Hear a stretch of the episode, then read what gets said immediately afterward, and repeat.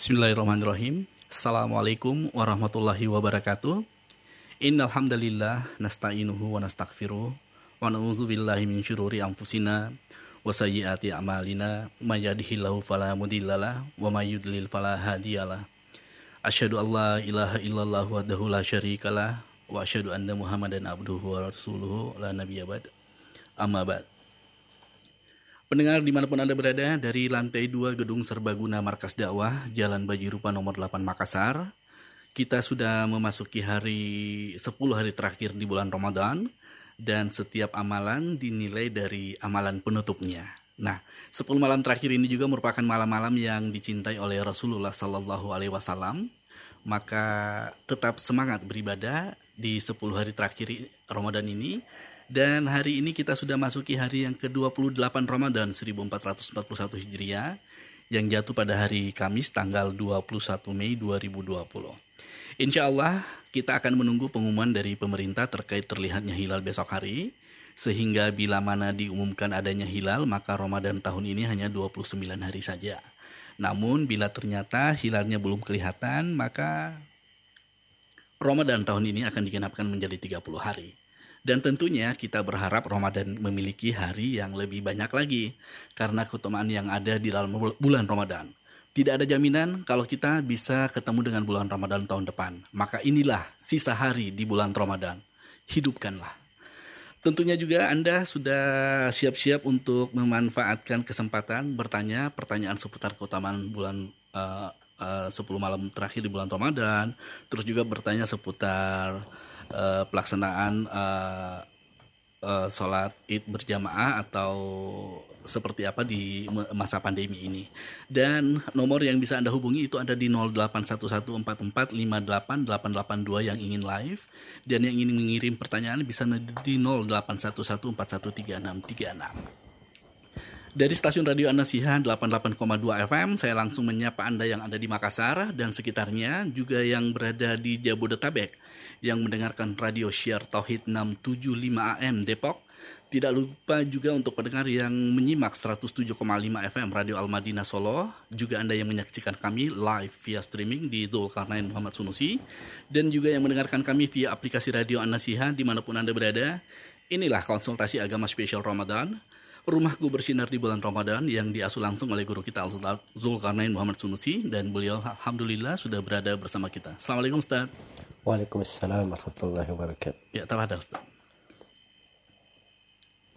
Bismillahirrahmanirrahim. Alhamdulillahi rabbil alamin.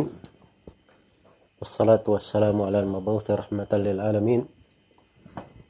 Nabiina Muhammad wa ala alihi wa sahbihi ومن تبعهم بإحسان إلى يوم الدين أما بعد kaum muslimin dan muslimat para pendengar dan seluruh yang menyaksikan acara ini dimanapun anda berada Assalamualaikum warahmatullahi wabarakatuh dari suatu hal yang penting untuk diperhatikan di dalam kehidupan ini setelah seorang hamba menegakkan berbagai amalan dan ketaatan adalah dia punya perhatian agar supaya amalannya itu diterima di sisi Allah Subhanahu wa taala. Menjadikan amalannya sebagai amalan yang diterima oleh Allah Subhanahu wa taala. Ini sudut patut untuk kita perhatikan karena telah datang dari sejumlah as-salaf dan disebutkan diriwayatkan dari Ali bin Abi Thalib radhiyallahu anhu beliau berkata hendaknya kalian memiliki perhatian yang lebih besar di dalam diterimanya amalan kalian melebihi amalan itu sendiri. Karena Allah Subhanahu wa taala berfirman, "Innama yataqabbalullahu minal muttaqin."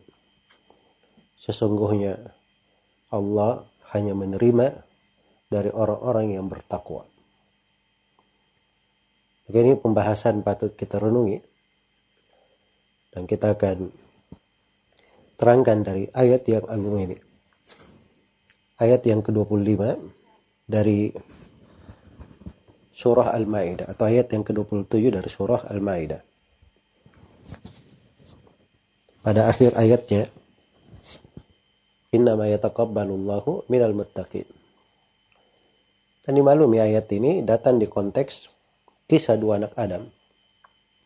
Watlu alaihim naba'a bani Adam bil haqq إذ قرب قربانا فتقبل من أحدهما ولم يتقبل من الآخر قال لأقتلنك قال إنما يتقبل الله من المتقين لئن بسطت يدك إلي لتقتلني ما أنا بباسط يدي إليك لأقتلك إني أخاف الله رب العالمين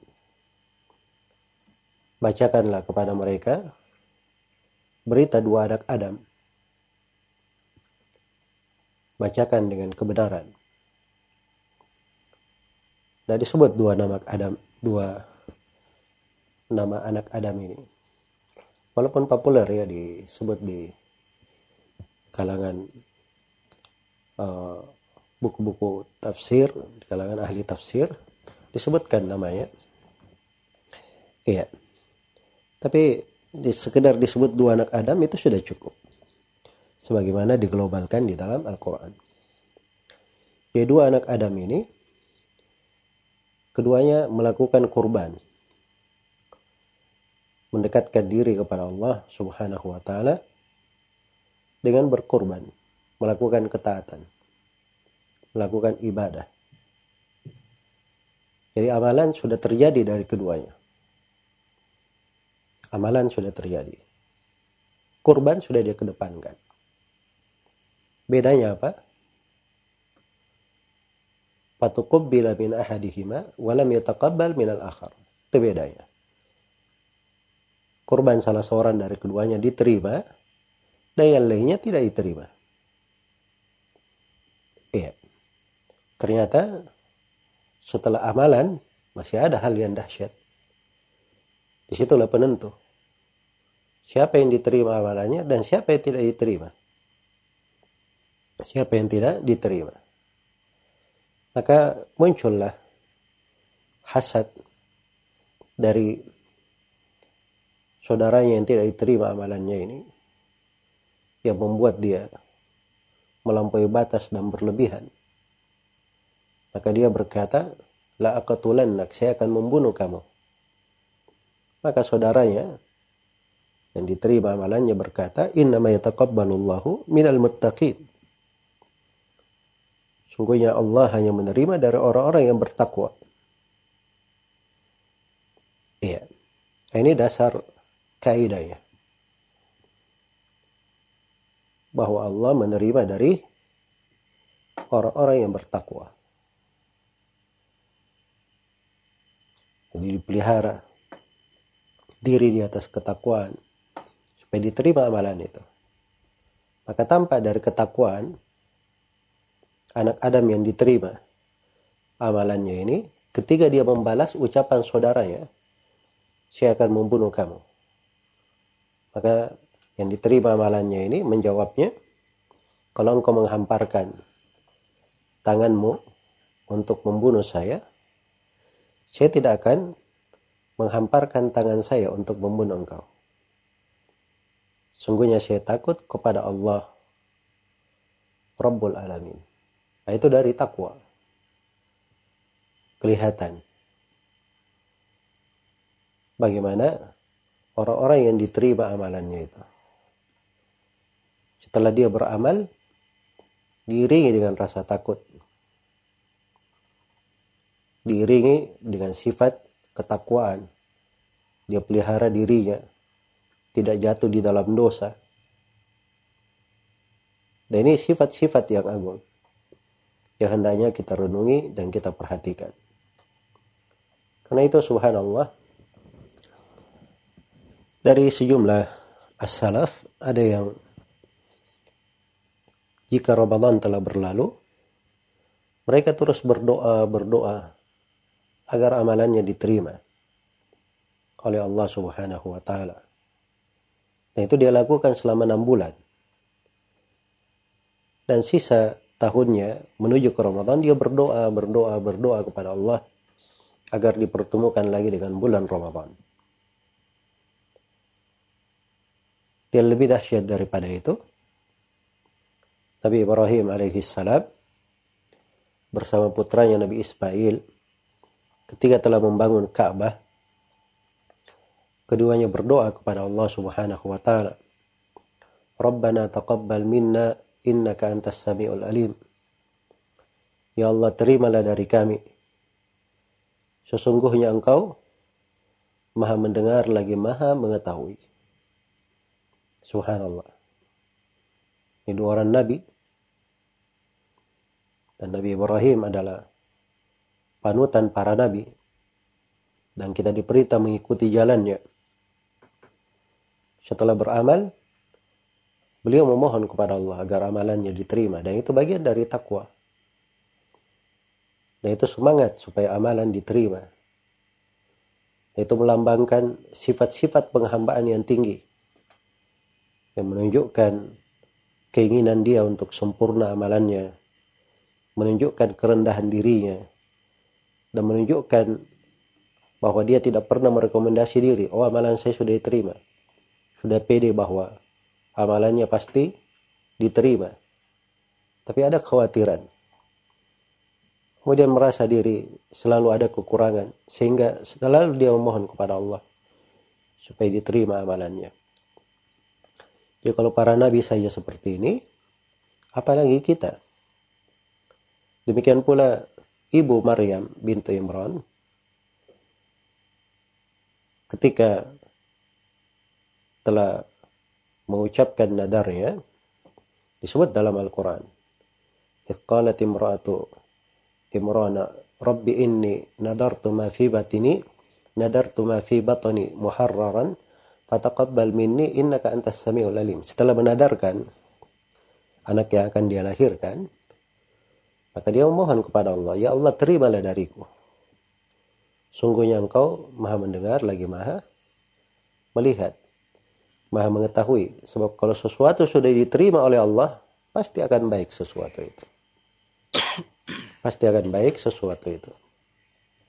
Bahkan sebagian dari as-salaf rahimahumullahu taala diriwayatkan oleh Ibn Mubarak dalam kitab Az-Zuhud war Raqaiq dan Abu Nuaim al-Asbahani dalam Hilyatul Awliya dari Fadhala bin Ubaid beliau berkata lan akuna a'lama anna Allah taqabbala minni mithqala habbatin min khardal ahabbu ilayya min ad-dunya wa ma fiha Andai kata saya tahu bahwa Allah telah menerima dariku amalan walaupun sebesar sawit maka itu lebih saya cintai daripada dunia dan segala isinya Lian Allah tabaraka wa ta'ala yaqul innama yataqabbalu Allahu minal muttaqin. Karena Allah tabaraka wa ta'ala berfirman sesungguhnya Allah hanya menerima dari orang yang bertakwa. Ya kalau sudah diterima, pasti dia orang yang bertakwa. Dan orang yang bertakwa itu tempatnya pasti di sorga. Kalau dia sudah masuk di dalam golongan orang yang bertakwa. Iya. Karena itulah doa dan selalu memohon kepada Allah Subhanahu wa taala agar agar amalan diterima oleh Allah Subhanahu wa taala itu dari sebab-sebab yang menjadikan amalan itu diterima. Dan diriwayatkan pula oleh Ibnu Abi Syaibah dengan sanad yang sahih dari Mutarrif bin Abdullah bin Syikhir rahimahullahu taala salah seorang imam tabi'in terkenal beliau pernah berdoa kepada Allah Subhanahu wa taala. Allahumma taqabbal minni salata yaumin. Allahumma taqabbal minni sawma yaumin. Allahumma ktib Allahumma ktub li. Dia berkata, Ya Allah terimalah dari saya sholat satu hari saja. Ya Allah terimalah dari saya puasa satu hari saja. Ya Allah catatlah untuk saya satu kebaikan saja. Iya. Malah dia nggak minta seluruh sholatnya, puasanya, kebaikannya diterima. Dia minta satu saja yang diterima. Kenapa dia berdoa seperti itu? Beliau terangkan. Beliau baca setelahnya ayat Inna ma yataqabbalullahu minal muttaqin. Sungguhnya Allah hanya menerima dari orang-orang yang bertakwa. Maka itu perhatian agar supaya amalan itu diterima. Dan perlu diketahui diterimanya amalan itu disyaratkan syarat-syarat di dalamnya. Dan syarat yang paling pokoknya kebenaran keislamannya. Dia adalah seorang muslim yang syah keislamannya di sisi Allah. Kemudian syarat yang kedua, dia bersih dari kesyirikan. Karena itu datang di penafsiran ayat ini dari sebagian as-salaf menafsirkan innama yataqabbalullahu minal muttaqin. Sungguhnya Allah hanya menerima dari orang yang bertakwa. Takwa diartikan alladhi yattaqi syirk. Orang yang berhati-hati dari kesyirikan. Meninggalkan segala kesyirikan. Karena itu banyak tempat di dalam Al-Quran di definisi takwa itu diartikan beribadah kepada Allah dan meninggalkan kesyirikan. Dan dari mana takwa? Adalah seorang hamba melaksanakan segala yang diperintah dan meninggalkan segala yang dilarang. Di atas cahaya dan petunjuk dari Allah. Iya.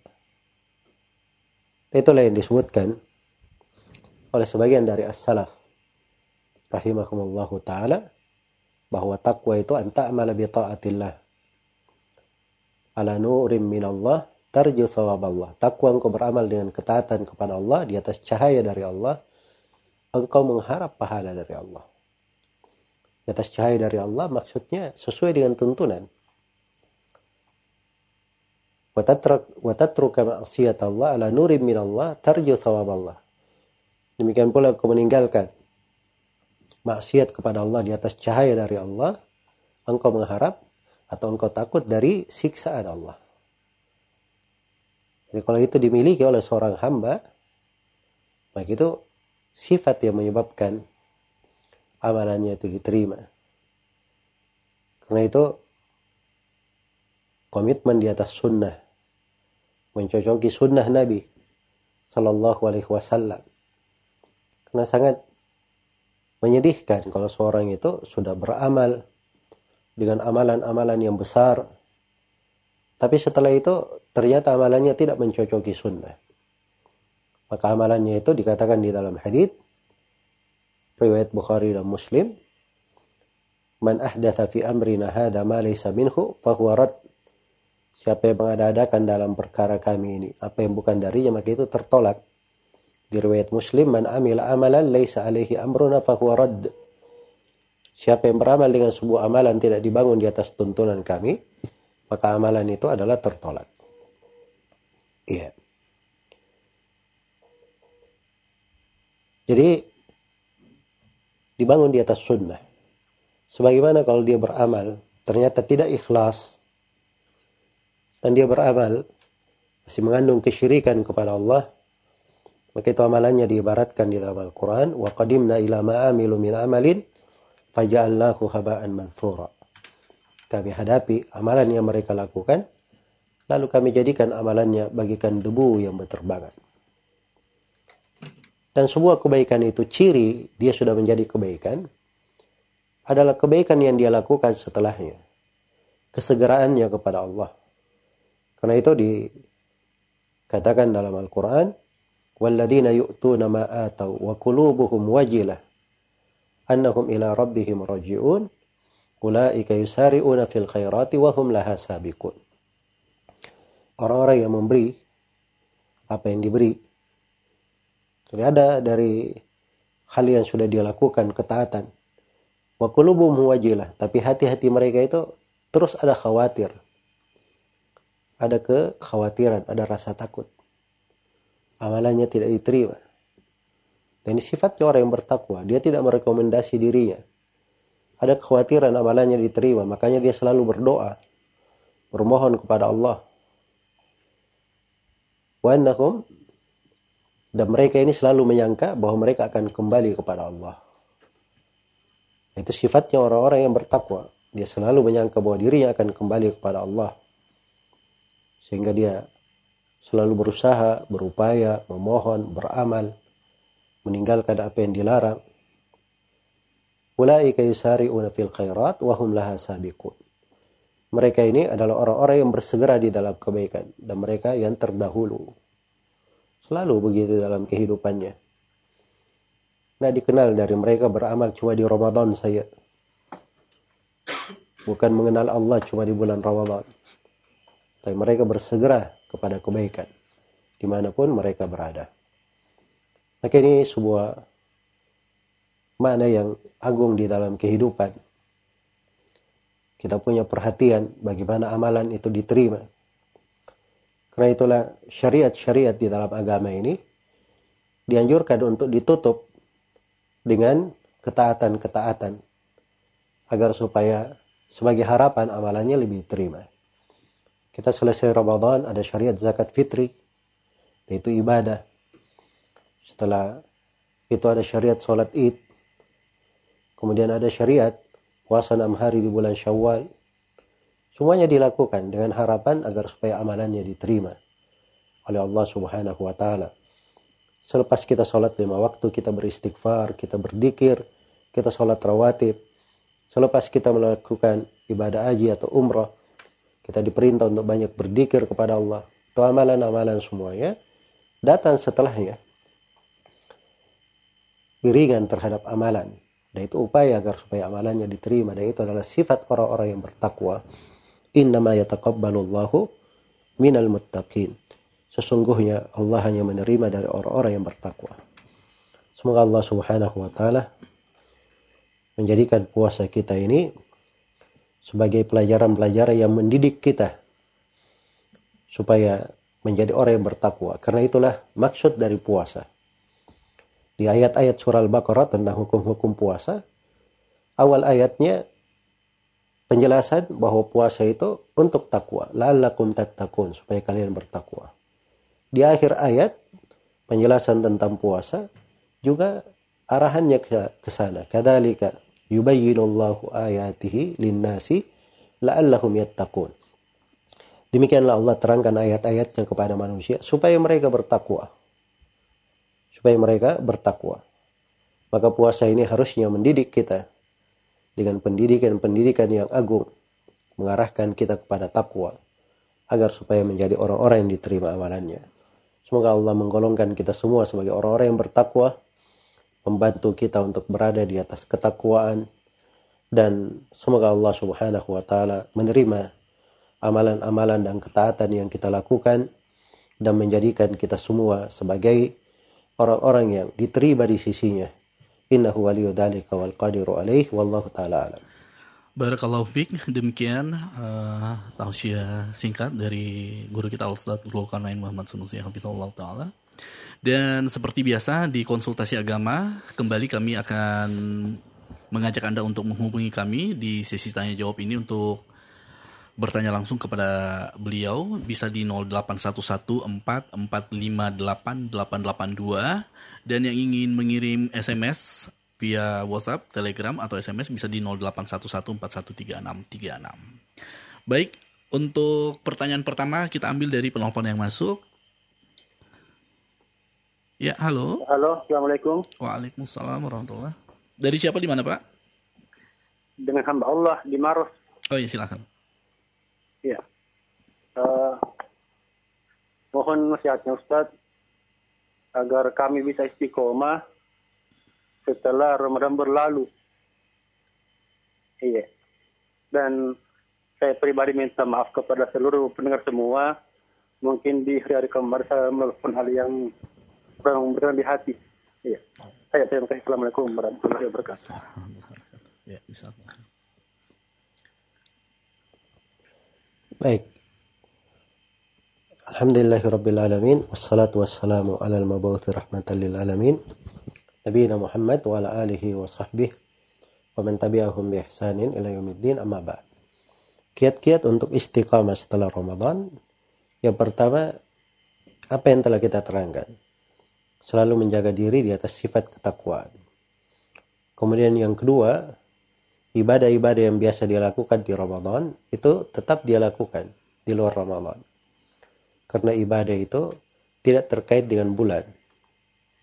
Kita beribadah bukan cuma bulan, di bulan Ramadan saja.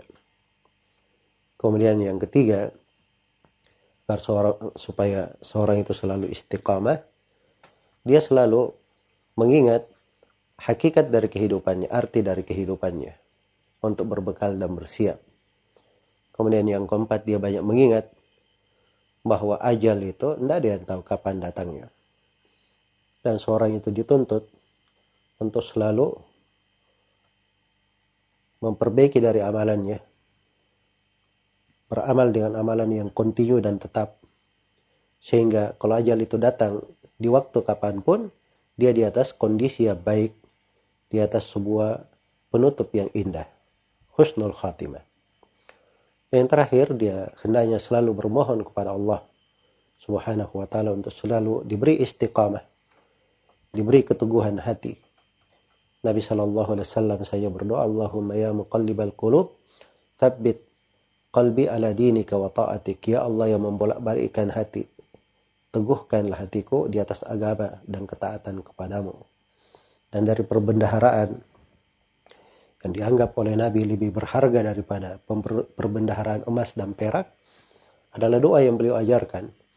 Allahumma inni as'aluka thabata fil amr wal azimata ala rushd Ya Allah sungguhnya saya memohon kepadamu keteguhan di atas perkara azimah semangat yang kuat di atas petunjuk dan seterusnya sampai akhir doa.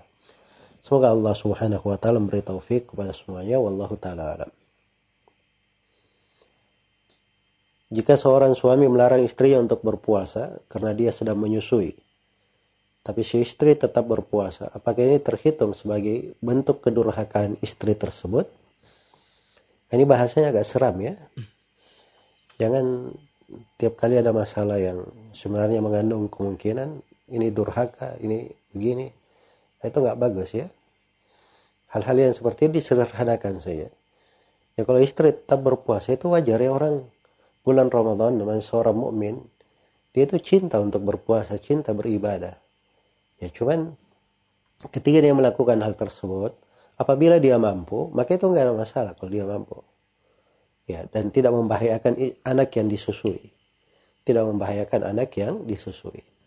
Tapi kalau misalnya itu akan membahayakan anak yang disusui nah ini harusnya dia ambil keringanan yang Allah berikan.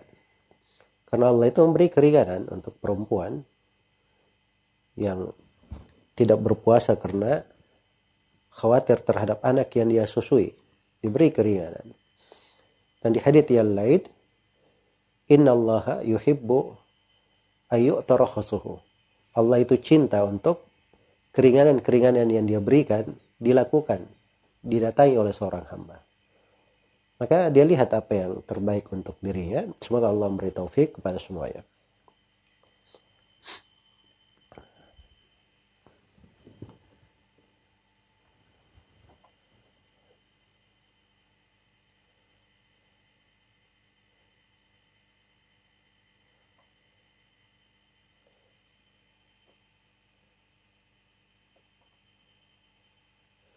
Bila seorang terjebak kasus hutang di bank, kemudian hutang belum lunas, yang bersangkutan sudah meninggal. Saya pernah mendengar hutang yang belum dibayar sama bank sudah dianggap gugur oleh pihak keluarga. Tidak perlu melunasinya. Terus bagaimana dengan pertanggungjawabannya di akhirat? Ya, jadi kalau dia berhutang dengan sebuah hutang, walaupun peraturannya seperti itu, dia tetap kembalikan. Tapi yang dia kembalikan pokok hutangnya saja. Ya kalau dari harta warisannya ada, dikembalikan dari pokoknya saja. Itu kalau bisa dikembalikan, ya misalnya mereka terima untuk dikembalikan, ada peraturannya. Kalau tidak ada, maka dia keluarkan hal tersebut dari hartanya. Dia keluarkan dari hartanya. Iya. Jadi meskipun misalnya hutangnya di cover asuransi jiwa begitu Ustaz ya? Di cover asuransi jiwa, Ya, ya itu asuransi di dalam hal tersebut tidak boleh dia mengambil itu bentuk dari riba. Itu pertanggungjawaban untuk dirinya sendiri. Ya kalau sudah di cover asuransi jiwa berarti nggak bisa dikembalikan ke bank lagi. Sisa apa yang terkait dengan dirinya itu berusaha dia selesaikan. Jangan sampai dia ada pertanggungjawaban di depan Allah Subhanahu wa taala. Semoga Allah memberi taufik kepada semuanya.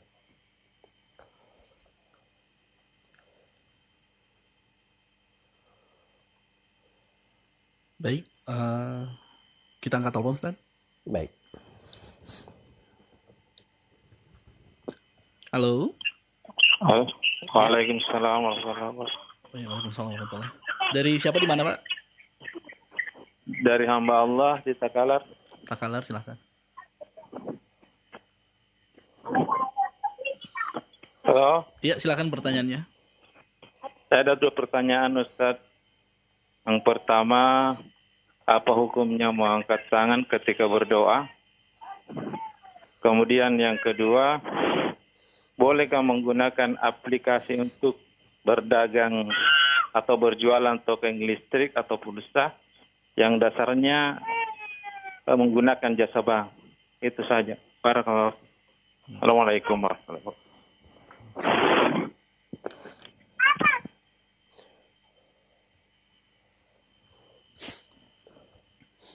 Yang pertama tadi apa? Uh, apa hukum uh, mengangkat tangan ketika berdoa, Ustaz?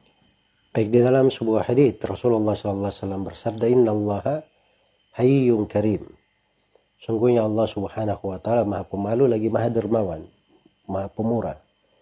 Yastahi bilal abdi idza da'ahu yamuddu yadayhi ilaihi ay yaruddahuma sifra. Allah malu dari hambanya, berdoa kepadanya, ia mengangkat kedua tangannya, mengembalikan kedua tangannya dalam keadaan kosong. Itu di antara dalil yang menunjukkan keutamaan mengangkat tangan pada saat doa. Tapi ini dilakukan pada doa-doa yang bersifat mutlak. Doa yang tidak terikat dengan tempat dan tidak terikat dengan waktu. Kalau dia terikat dengan tempat dan waktu, maka itu perlu dalil khusus kalau ingin mengangkat tangan di situ. Misalnya, doa masuk WC. Itu terikat kalau mau masuk WC. Apakah mengangkat tangan? Jawabannya tidak, karena Nabi tidak pernah mengangkat tangan di situ. Iya. Jadi kalau ada terikatan dengan suatu tempat dan waktu, dicari dalil khusus. Doa ketika istisqa di atas mimbar, mengangkat tangan. Jawabannya boleh, karena memang Nabi Syah di dalam hadis riwayat Bukhari mengangkat kedua tangannya sampai tinggi hingga terlihat ketiaknya. Ya, ketika mengangkat tangannya di atas mimbar. Baik. Jadi itu saya diperhatikan. Adapun misalnya kalau dia doa antara adan dan komat, doa pada saat perjalanan, atau doa seperti sekarang ini, saat-saat kita berpuasa. Saat berpuasa itu semuanya bagus berdoa. Khususnya sebelum berbuka boleh mengangkat tangan bagus sekali. Ya apalagi kalau hari itu bergabung di hari Jumat.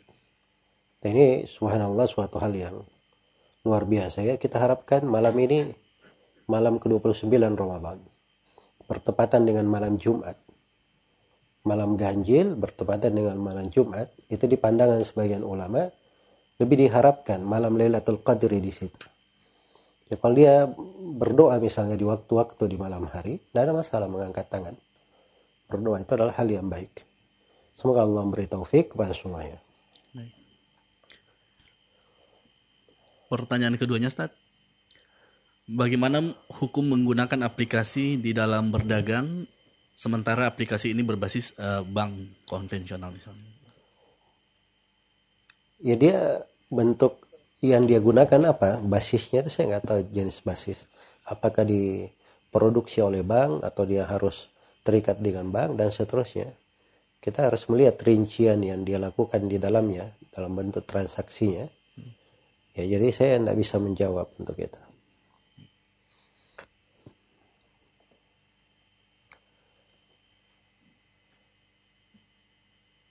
Bolehkah mengeluarkan zakat fitri satu keluarga terdiri suami istri dan anak? Menyerahkan hanya ke satu orang miskin, fakir saya sebagai penerima. Jawabannya boleh saja, fakir miskin. Sekarang suami istri anak, anaknya satu orang ya, suami istri. Zakat fitrinya berapa? Setiap orang anggaplah 3 kilo, berarti 9 kilo. Ya, kalaupun dia punya anak 10 misalnya, berarti 30 kilo. Dan itu masih bisa diberi untuk satu fakir miskin. Karena maksimal barang uh, harta zakat yang diberikan, itu maksimalnya untuk keperluannya selama setahun. Itu maksimalnya. Semoga Allah memberi taufik kepada semuanya. Bolehkah mandi janabah tanpa ada udur yang mewajibkan? Pandemi saat ini membuat kita mandi setiap pulang ke rumah. Bolehkah mandi diniatkan dengan janabah? Ya, mandi janabah itu sebab ya. ya mandi karena ada junub. Ya. Atau mandi karena ada suatu yang mengharuskan dia mandi. Adapun kalau mandi seperti ini, ini mandi namanya mandi kebugaran, menjaga kesehatan.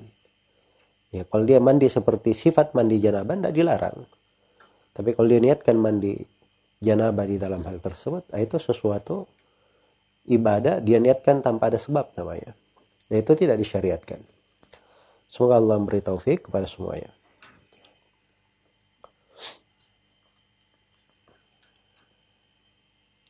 Baik, uh, kita angkat telepon lagi, Ustaz. Baik. Halo. Halo. Ya. Iya, Waalaikumsalam. Salam. Wabarakatuh. Waalaikumsalam warahmatullahi wabarakatuh. Dari siapa di mana?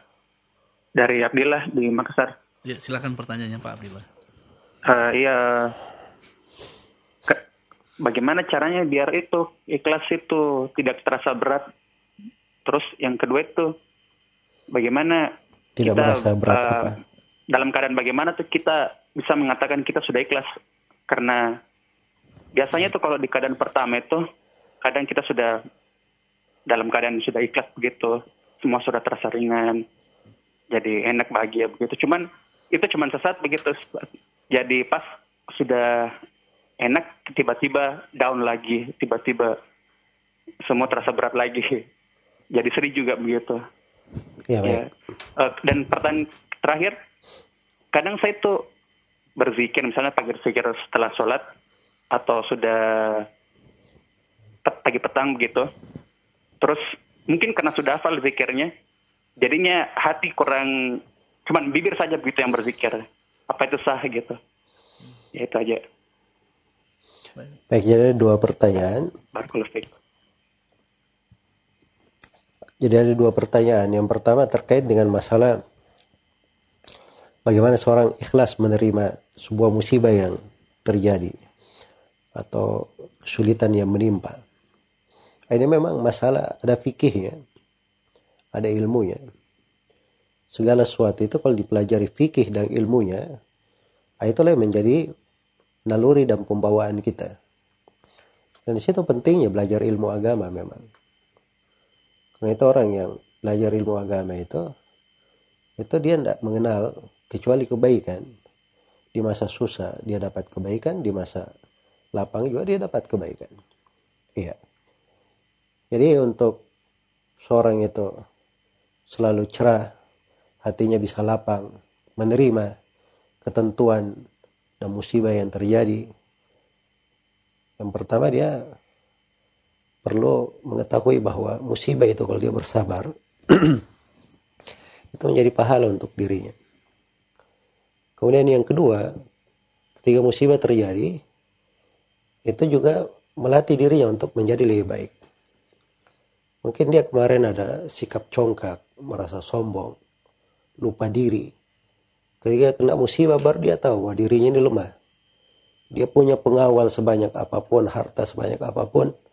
Kalau Allah menakdirkan ada dari keluarganya atau hartanya yang hilang, tidak ada yang bisa menahannya apa pun dia dan bagaimanapun kedudukannya itu akan menambah keriduan di dalam hati kemudian musibah itu di belakangnya banyak hikmah-hikmah nah, itu kalau hikmah-hikmahnya yang dilihat di belakang musibah tersebut itu kadang membuat orang ketika kena musibah dia malah bersyukur kepada Allah Subhanahu wa taala. Iya. Karena itu para nabi dan para rasul dikatakan wa innahum la yafrahuna bil bala kama tafrahuna bil raha. mereka itu sangat bergembira dengan ujian sebagaimana kalian bergembira dengan kelapangan. Jadi malah kena ujian bergembira. Sebab di belakangnya dia bisa melihat kebesaran Allah, keagungan Allah. Dia bisa melihat dari kandungan Asmaul Husna, nama Allah Al-Jabbar yang maha berkuasa, nama Allah Al-Malik, Al-Malik, Al-Malik yang maha berkuasa, nama Allah Al-Aziz yang maha agung, nama Allah Al-Qadir yang maha mampu. Itu bisa dia lihat semuanya dari apa-apa yang menimpa dia. Ya mungkin tanpa musibah tersebut terjadi, dia mungkin tidak mengenal keagungan dan kebesaran Robnya. Kemudian mungkin dengan dia tertimpa musibah itu, dia juga akan memiliki akhlak dan sifat-sifat yang mulia yang lainnya. Seperti banyak memaafkan orang. Ya. Kalau dia kena musibah seperti ini, ada juga orang-orang yang kena seperti itu. Ya, dan dari situlah mungkin muncul rasa rahmat di dalam hatinya. Sehingga di waktu lain ketika ada orang yang kena musibah dia juga merahmatinya. Nah itu kalau dipelajari hal-hal yang seperti ini itu mendatangkan suatu faedah yang sangat besar sekali. Iya. Disebutkan oleh Ibnu Al-Qayyim rahimahullah taala dan uh, Syekhul Islam Ibnu Taimiyah punya risalah khusus terkait dengan ini judulnya Qaidatun fis Sabar, kaidah dalam sabar. Dan beliau terangkan di belakangnya kiat-kiat ada sekitar 20 kiat di dalam hal tersebut. Dan itu saya rangkum di dalam buku saya yang saya tulis terkait dengan bahaya dosa dan maksiat di akhir pembahasan. Dan apa yang saya terangkan tadi itu sedikit darinya semoga bisa menjadi manfaat untuk semuanya wallahu taala alam. Ada pertanyaan yang kedua. Kedua tadi apa? uh, zikir dengan mulut tapi hatinya tidak. Ya tidak itulah yang menjadi masalah pada kita, pada kebanyakan dari kita. Zikirnya uh, sering tapi pikirannya ke mana-mana. Padahal kekuatan zikir dan uh, manfaat dari zikir itu itu ada keterkaitan antara lisan dan hati. Ya kalau antara lisan dan hatinya terkait, maka itu zikirnya akan lebih bermanfaat dan lebih banyak pahalanya. Tapi dari sudut keabsahan dia baca, kebaikan, terucap dia berzikir dan seterusnya, dia masuk dapat pahala dalam hal itu. Ya, dan hal-hal yang seperti itu, itu terkait pada sudut keutamaan, ketinggian amalan. Semoga Allah Subhanahu wa taala memberi taufik kepada semuanya. Bagaimana menjawab syubhat tentang membangun jalan-jalan atau fasilitas untuk masyarakat umum tapi dengan uang hasil riba Padahal jelas riba diharamkan dan dibenci oleh Allah dan Rasulnya. Lalu bagaimana dari harta haram? Tapi digunakan untuk maslahat dan kebaikan umum. Baik, harta riba itu kalau semuanya tidak bisa dipakai sama sekali mau diapakan? Mau dibakar begitu. Dibakar itu dilarang dalam agama. Itu namanya menghanguskan harta tanpa sebab. Dan itu tidak dibolehkan hal yang seperti itu. Diberi ke fasilitas umum, itu jalan diterangkan di dalam agama. Tidak usah diberatkan dalam hal itu. Tidak usah dipersulit. Karena itulah kalau misalnya seorang makan riba untuk dirinya sendiri, betul itu dibenci oleh Allah dan Rasulnya. Kalau dia makan untuk dirinya. Sebagaimana kalau dia dapat riba dari seorang, kemudian dikembalikan lagi ke orang itu, itu juga dibenci, tidak boleh. Karena itu kalau dia dapat bunga dari bank konvensional misalnya, bank yang bermuamalah dengan riba, terus dia kembalikan lagi ke bank riba itu, itu tidak dibolehkan, diharamkan. Jadi salah, satu, salah satunya jalan, dia ambil riba itu, dia berlepas diri darinya. Bagaimana dia berlepas diri darinya? Nah, di sinilah para ulama ada berbeda pendapat. Dikemanakan riba itu penggunaannya. Yang paling amannya dipakai untuk fasilitas umum. Apa-apa yang bisa dengannya dinikmati oleh manusia secara umum. Ya, bangun jalan, WC umum, selokan, dan seterusnya, saluran air. Apa-apa yang bermanfaat untuk manusia. Nah, itu jalan ditentukan di dalam syariat dan dibahasakan oleh para ulama ahli fikih orang-orang yang paham ilmu agama, bukan orang yang menggabungkan dosa dan maksiat. Karena itu jangan memperberat hal-hal yang diberi keringanan. Ilmu itu keringanan itu adalah sebuah fikih keringanan yang diberi oleh orang yang ahli di dalam fikih, ahli di dalam bidang ilmu agama. Maka itu akan bermanfaat bagi manusia. Semoga Allah memberi taufik kepada semuanya. Ini ada pertanyaan dari saudara Dwi di Balikpapan. Jika kita mengikuti pendapat untuk melakukan sholat id di rumah bersama istri dan anak, apakah disyariatkan juga untuk berkhutbah? Nah ya, khutbah itu uh, tidak disyariatkan. Yang disyariatkan cuma melakukan sholat id saja. Iya. Karena itu yang diinginkan dari sholat. Yang diinginkan dari syiar yang itu terkait dengan sholatnya. Adapun khutbah itu lebih pada nas-nas terkait dengan khutbah itu lebih mendominasi pada keberadaan uh, khutbah di lapangan oleh imam atau siapa yang ditunjuk oleh imam. Karena itu dalil-dalil yang dipakai oleh para ulama tentang bolehnya sholat id di rumah di kondisi ada udur, itu tidak menyebutkan ada khutbah sama sekali. Seperti Anas bin Malik misalnya, yang luput sholat id, kemudian beliau mengumpulkan anak dan istrinya, kemudian sholat, itu tidak disebut ada khutbah sama sekali dalam hal tersebut. Maka sholat ini adalah suatu hal yang agung. Kalau dilakukan maka tidak ada masalah menurut pendapat mayoritas ulama dari dahulu hingga belakangan. Walaupun ada sebagian ulama yang berpendapat uh, sholat id itu khusus di lapangan sebab dia adalah syiar yang memang terkait dengan hal tersebut. Dan itu pendapat di kalangan ulama Hanafiya dan dikuatkan oleh sejumlah ulama di masa sekarang. Semoga Allah memberi taufik kepada semuanya.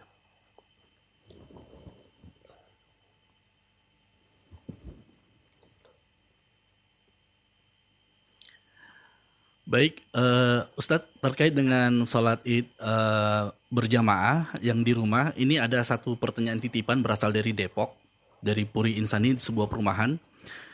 Bagaimana sholat uh, masjidnya telah bermusyawarah untuk sholat id berjamaah dan imamnya akan uh, sholat di halaman masjid. Kemudian makmunnya itu nanti uh, sholat dan berada di halaman rumah masing-masing. Ini pertanyaan saya nggak tahu ya tentang apa namanya uh, kesesuaiannya dengan kebijaksanaan pemerintah untuk saat ini.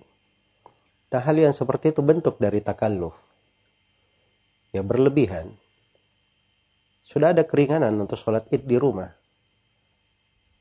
Kenapa dia bebani diri dengan hal yang seperti itu? Dan itu merepotkan. Itu akan memasukkan ke dalam sejumlah permasalahan fikih terkait dengan keabsahan sholat, orang yang berpisah softnya.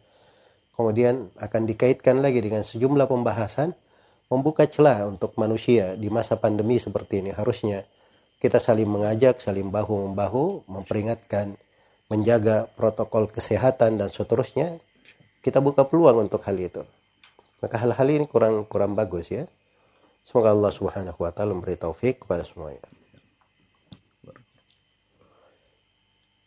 Beredar kabar di medsos, apa benar cairan hitam cumi-cumi itu haram?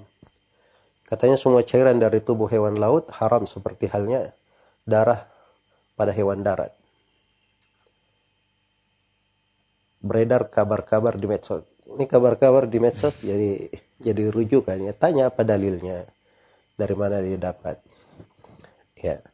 Dan memang itu ada di sebagian buku-buku uh, Syafi'iyah dari pengikut madhabnya ya itu menyelisih dari pendapat mayoritas ulama karena hewan laut itu ada nas tegas dari Nabi Shallallahu Alaihi Wasallam ketika Nabi ditanya tentang air laut beliau katakan huwa tahuru ma'uhu al air laut itu suci mensucikan airnya bangkainya halal dan Allah Subhanahu wa taala berfirman dalam Al-Qur'an, "Uhilla lakum saydul bahri wa ta'amuhu mata'al lakum sayyara." Dihalalkan untuk kalian buruan laut dan makanannya. Tidak ada yang diperkecualikan. Ya, apakah mau disebut cumi, mau disebut hitamnya, mau disebut kotoran ikan, itu setiap ikan yang kita beli itu masih ada bentuk kotoran di dalam. Semuanya nggak boleh dimakan. Itu pendapat sangat lemah ya. Ya kalau misalnya ada sebagian ulama berpendapat seperti itu, nah semua dikatakan di sebagian pembahasan fikih ada yang berpendapat seperti itu, akhirnya kita ikuti. Tanyakan apa dalilnya. Dan tidak semua silam pendapat itu diterima. Karena itu kata Ibn al-Hassar rahimahullahu ta'ala, walaysa kullu khilafin ja'a mu'tabaran illa khilafun lahu haddan minan nadari. Tidak setiap silam pendapat itu datang teranggap kecuali silam pendapat yang punya sisi kekuatan dari dalil. Adapun dalil tidak menunjukkan sama sekali tentang uh, cairan hitam itu haram. Bahkan dalil menunjukkan kebolehannya. Itu adalah hal yang dihalalkan insyaallah taala. Semoga Allah beri taufik kepada semuanya. Baik, sudah 30 menit dari pukul 17 sekarang. Masih tersisa beberapa pertanyaan untuk dijawab. Mungkin sekitar dua atau tiga lagi, Ustaz. Silahkan. Apakah malam Lailatul Qadar bisa terjadi pada malam-malam genap? Dan bagaimana cara kita mengetahui dan mendapatinya? Memang malam Lailatul Qadar itu itu ada silam pendapat di mana terjadinya.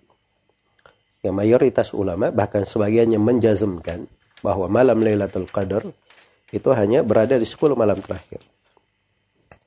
Dipastikan di 10 malam terakhir. Itu pendapat yang lebih kuat. Dia tidak ke mana-mana di 10 malam terakhir. Nah, dari 10 malam terakhir yang paling diharapkan dia berada di malam ganjil. Jadi bahasa paling diharapkan menunjukkan di malam genap ada kemungkinan. Sebab sejumlah dalil ada kemungkinan menunjukkan ke sana. Dari malam-malam ganjilnya yang paling diharapkan dia di malam ke-27. Karena itu Ubay bin Ka'ab radhiyallahu taala bersumpah bahwa malam Lailatul Qadar itu berada di malam ke-27. Itu keyakinan beliau. Iya. Jadi kalau paling diharapkan, iya paling diharapkan. Cuma bukan artinya tidak terjadi di malam yang lain. Sebab syah dari Nabi, pernah malam Lailatul Qadar itu terjadi di masa beliau di malam ke-21. Iya. Dan mungkin terjadi di malam ke-29. Dan ada kemungkinan juga terjadi di malam genap. Yang rugi itu adalah orang yang tidak menghidupkan malamnya. Itu yang rugi.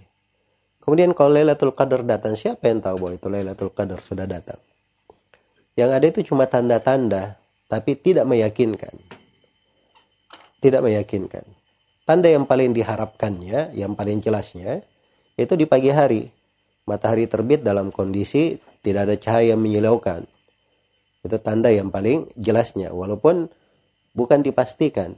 Tapi itu terjadi di pagi hari, malam Lailatul Qadar sudah berlalu. Ya kalau ingin cara malam Lailatul Qadar, dia hidupkan seluruh malamnya di 10 malam terakhir. Jangan dia lalai padanya. Ya pasti dia dapatkan Lailatul Qadar. Kata Ibnu Qayyim rahimahullah, andai kata malam Lailatul Qadar itu berada di satu hari dalam setahun, maka saya akan hidupkan seluruh malam saya dalam setahun. Apalagi dia hanya di 10 malam terakhir saja. Ya maka ini masih ada waktu yang tersisa. Kita harapkan sebagaimana saya terangkan tadi malam ke-29 bertepatan dengan malam Jumat. Ada sebagian ulama memandang bahwa itu sangat diharapkan Lailatul Qadar terjadi padanya.